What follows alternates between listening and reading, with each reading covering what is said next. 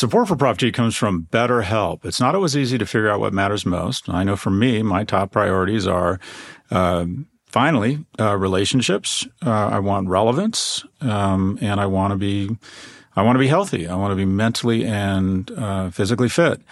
BetterHelp Online Therapy can help you discover what really matters to you and prioritize it so you can spend your time on things that really make you happy. It's easy and affordable with online sessions designed to fit into your busy schedule. Learn to make time for what makes you happy with BetterHelp. Visit betterhelp.com slash profg today to get 10% off your first month. That's betterhelp, H-E-L-P dot com slash profg. Support for Prof G comes from ServiceNow. Seems everyone is talking about AI. The hype's everywhere. It's writing college essays, running earnings reports, and fabricating my voice so well that I'll no longer need to record podcast ads. Just kidding about the last one. But you know what's not a joke? ServiceNow's ability to put AI to work across your business. With their intelligent platform, you can improve customer experiences, help non coders to code, accelerate your IT team's productivity, and resolve HR cases faster. So work can actually work better for everyone. So stop the hype and start putting AI to work. Go to servicenow.com slash GenAI to see why the world works with ServiceNow.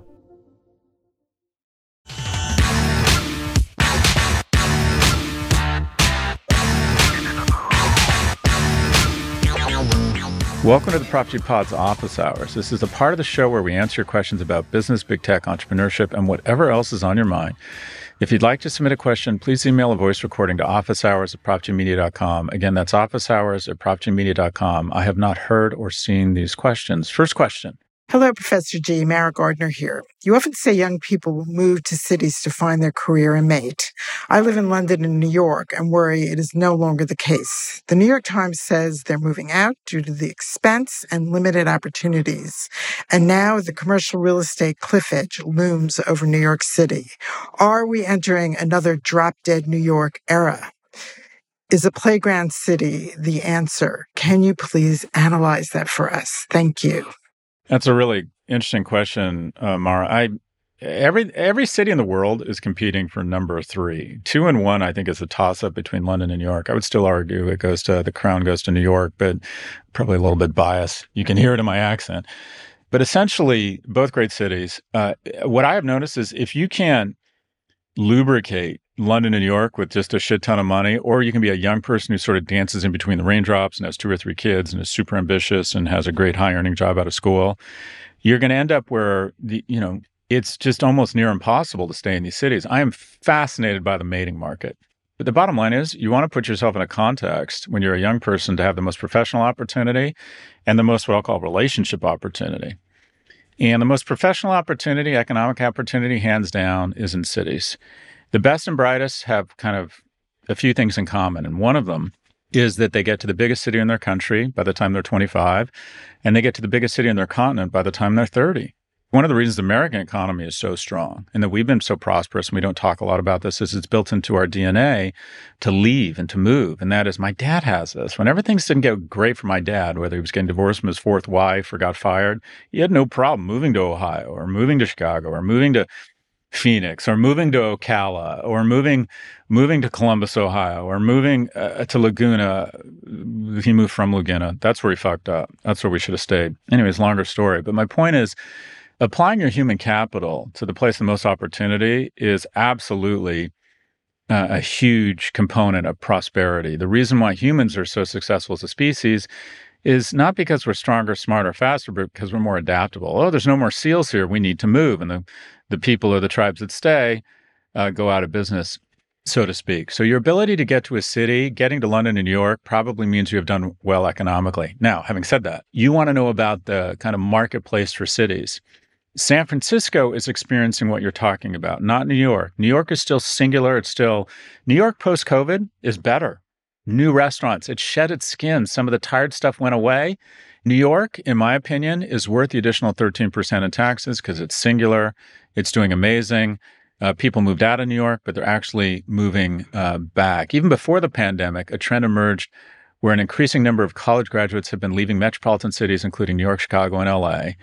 The increase of flexibility through remote work has caused many to relocate to more affordable major metropolitan areas, including places like Phoenix, Atlanta, Houston, and Tampa. This is the market of work. It's amazing and it's good.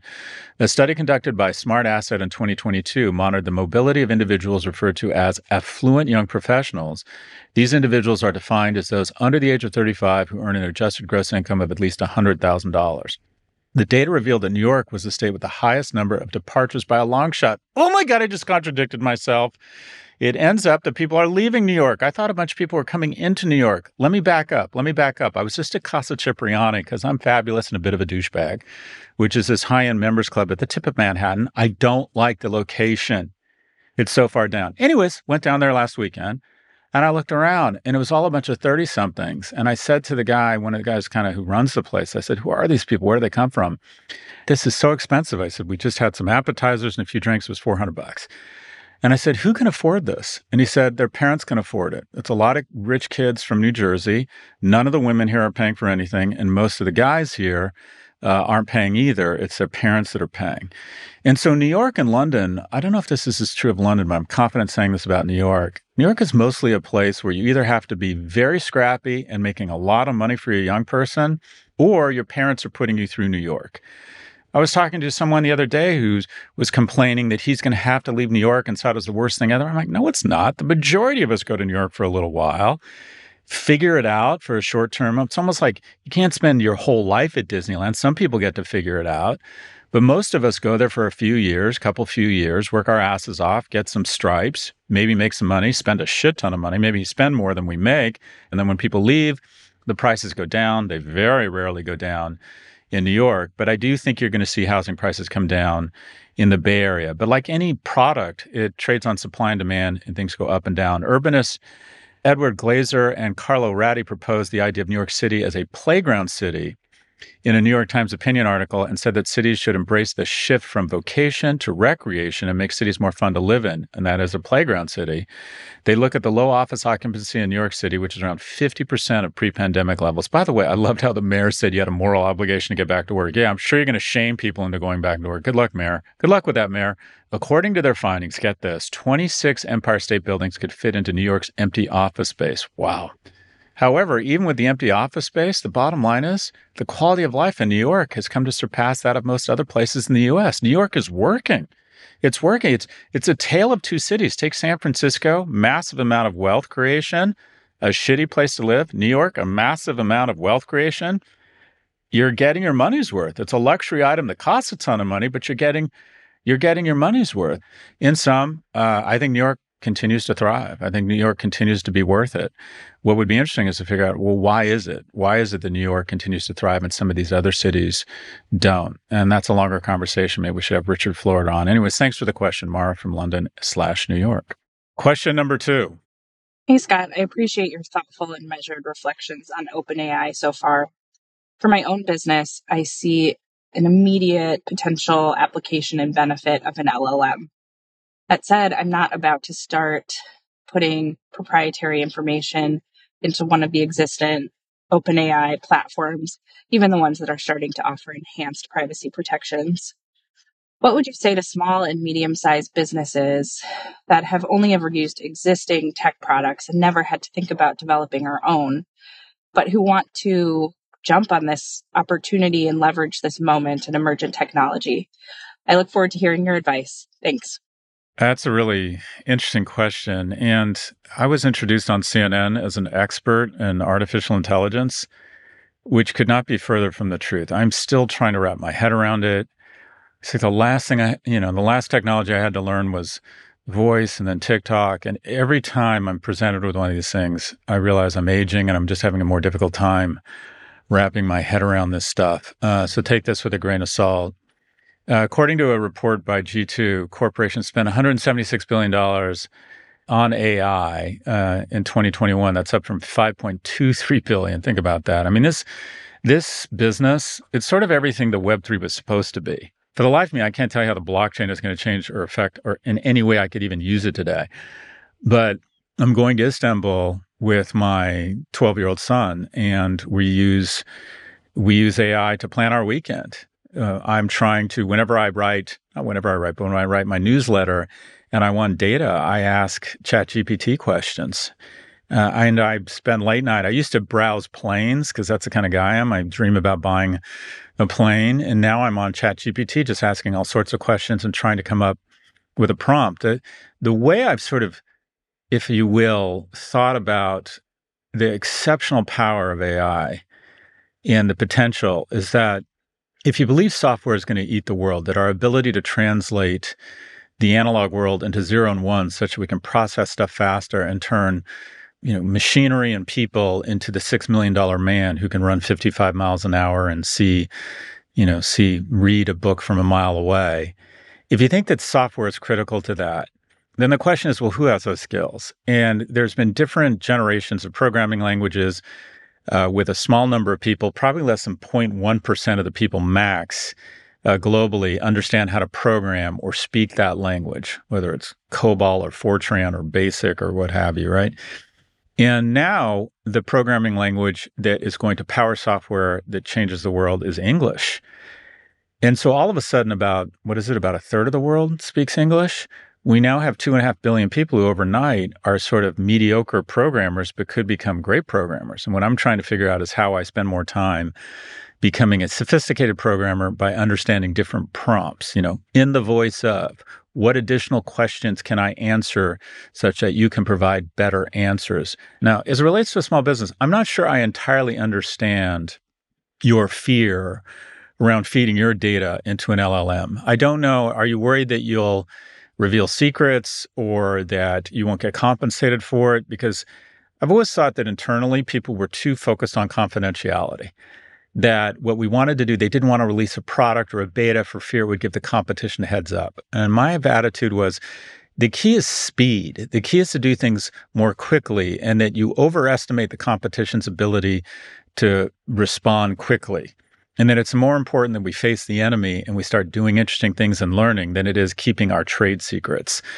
You know, at L2, we had a proprietary research method to assess a firm's digital competence. I'm like, let's publish how we look at this because the bottom line is, uh, you know, as long as we do more of it and do it better, it doesn't really matter if people know that we're measuring currency conversion and uh, engagement. This is how we measure engagement on Instagram. Anyways, having said that, uh, just some data. Uh, a 2022 New Vantage Partners executive survey revealed that 9 in 10 Fortune 1000 companies are investing in AI and are continuing to increase those investments. In 2022, according to a report uh, from Stanford, the AI focus area with the most investment was medical and healthcare, $6 billion, followed by data management, processing, and cloud, 5.9 billion. So similar in fintech, 5.5 billion. I've always thought that it's healthcare that is the industry that's sticking its chin out and it's going to be disrupted by AI. What I would do, what I would do is I would first, and I've hired somebody focused on a contractor focused on AI. I want to know what tools are out there that could make our existing processes more efficient. There is an AI tool that will look at a video and take the six most interesting video clips, select them that will get the most engagement in social. There is something that will read my newsletter and give me the 10 most interesting tweets. And what I have to do is go through and edit them. I pick two or three, and maybe I end up with one or two. It's still not very good, but I'm learning how how generative AI can help communicate. I'm learning how generative AI can edit our videos. When I say I, I mean my team. And so I think of it as a tool. I don't think of it as a replacement. And you, as the owner of your, the manager of your small business, want to get really good at it yourself. And when you're on this thing, as opposed to the blockchain where you're searching for ways to pretend that it'll change the world so you can feel and sound younger, when you start playing with this thing, your mind just starts racing as to what are the two or three things you could do right away.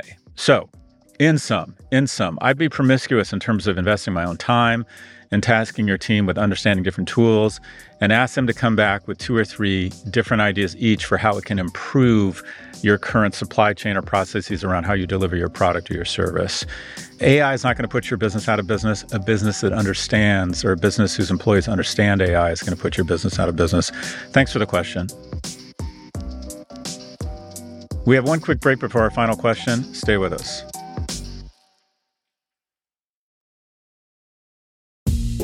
Support for this podcast comes from Hims. It's Saturday night, and before you hit the town, you put on one of your best fits, check the mirror, and then you see it, or rather, you don't. Your hair, or what's left of it. But just because your hair is thinning doesn't mean it has to stay like that forever. Introducing Hims, a men's healthcare product looking to provide simple and convenient access to science backed treatments for men. The entire process is 100% online, so you can get a new routine of improving your physical and mental health in private.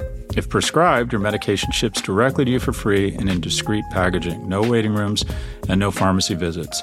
So while it can be tough to deal with this part of your life, it doesn't mean you have to do it alone.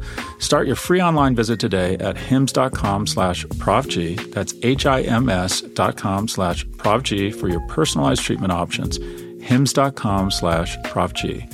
Prescriptions require an online consultation with a healthcare provider who will determine if appropriate. Restrictions apply. See hims.com slash verge for details and important safety information. Subscription required. Price varies based on product and subscription plan. Support for our show comes from Sonos. Usually, when we read ads for the show, I get a whole page of talking points they want me to hit. But get this Sonos sends me their latest portable speaker, Move 2, and no script. They just want me to share with you what I honestly think of it. And after listening to the speaker, I get why Sonos is so confident that I'd have good things to say. It's fantastic. It's incredible that this kind of fidelity and acoustics and sound comes from such a little device. I mean, it really packs a punch. And also, I have been buying Sonos for 10 or 15 years now. I know the CEO, I know people uh, that work there. They're just good people and a nice company, and they make an outstanding product. The battery life of Move 2 is so good, giving you up to 24 hours of playback. And because it's weather and drop resistant, you can bring it anywhere. Just think of all the places you could listen to this podcast. What a thrill! Seriously, you won't believe how good I sound on this speaker. Every stream counts, people. Come on, come on, invest in this relationship. To learn more about Move 2 and other Sonos speakers, visit Sonos.com. That's S O N O S.com.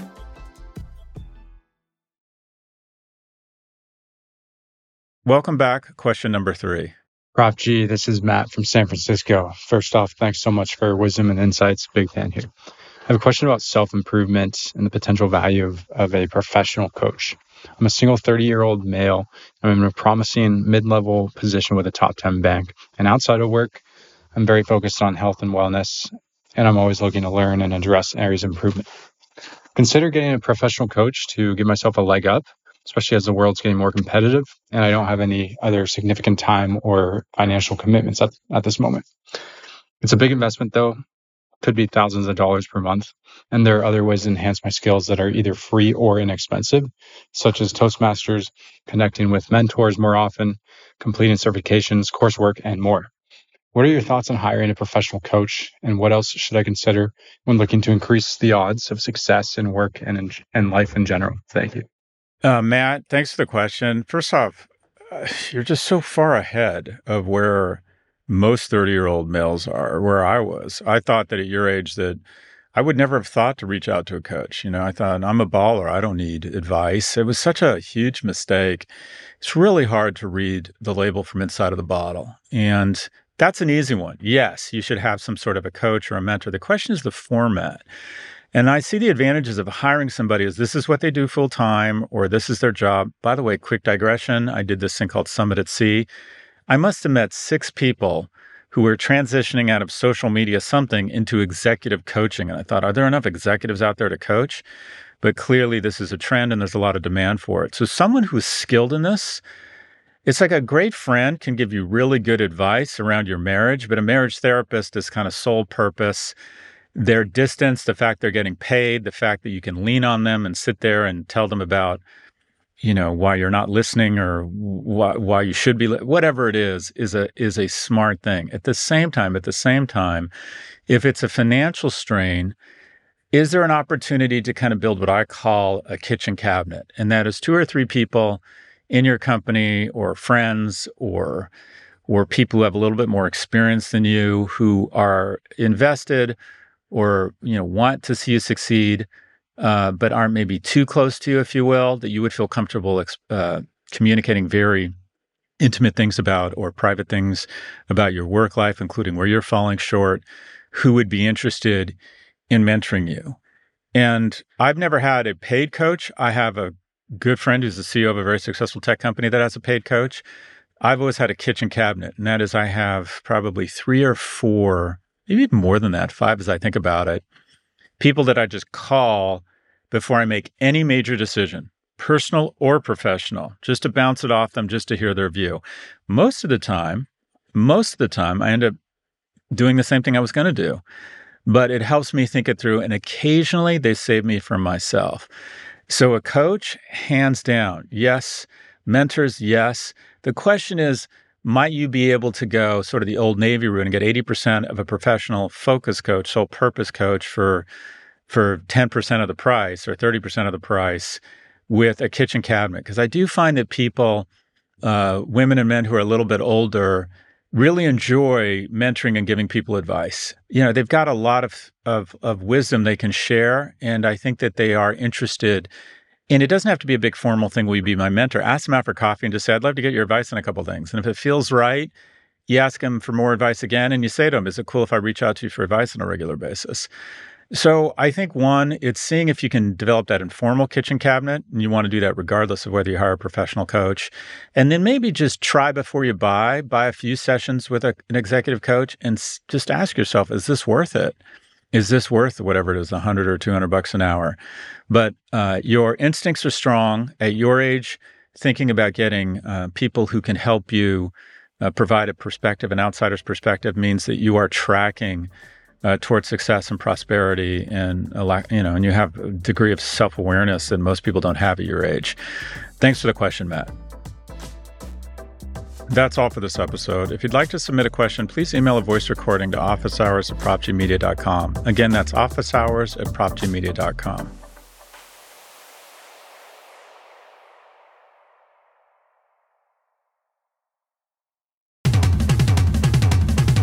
This episode was produced by Caroline Shagrin. Jennifer Sanchez is our associate producer, and Drew Burrows is our technical director. Thank you for listening to the Prof G Pod from the Vox Media Podcast Network. We will catch you on Saturday for No Mercy, No Malice, as read by George Hahn, and on Monday with our weekly markets show.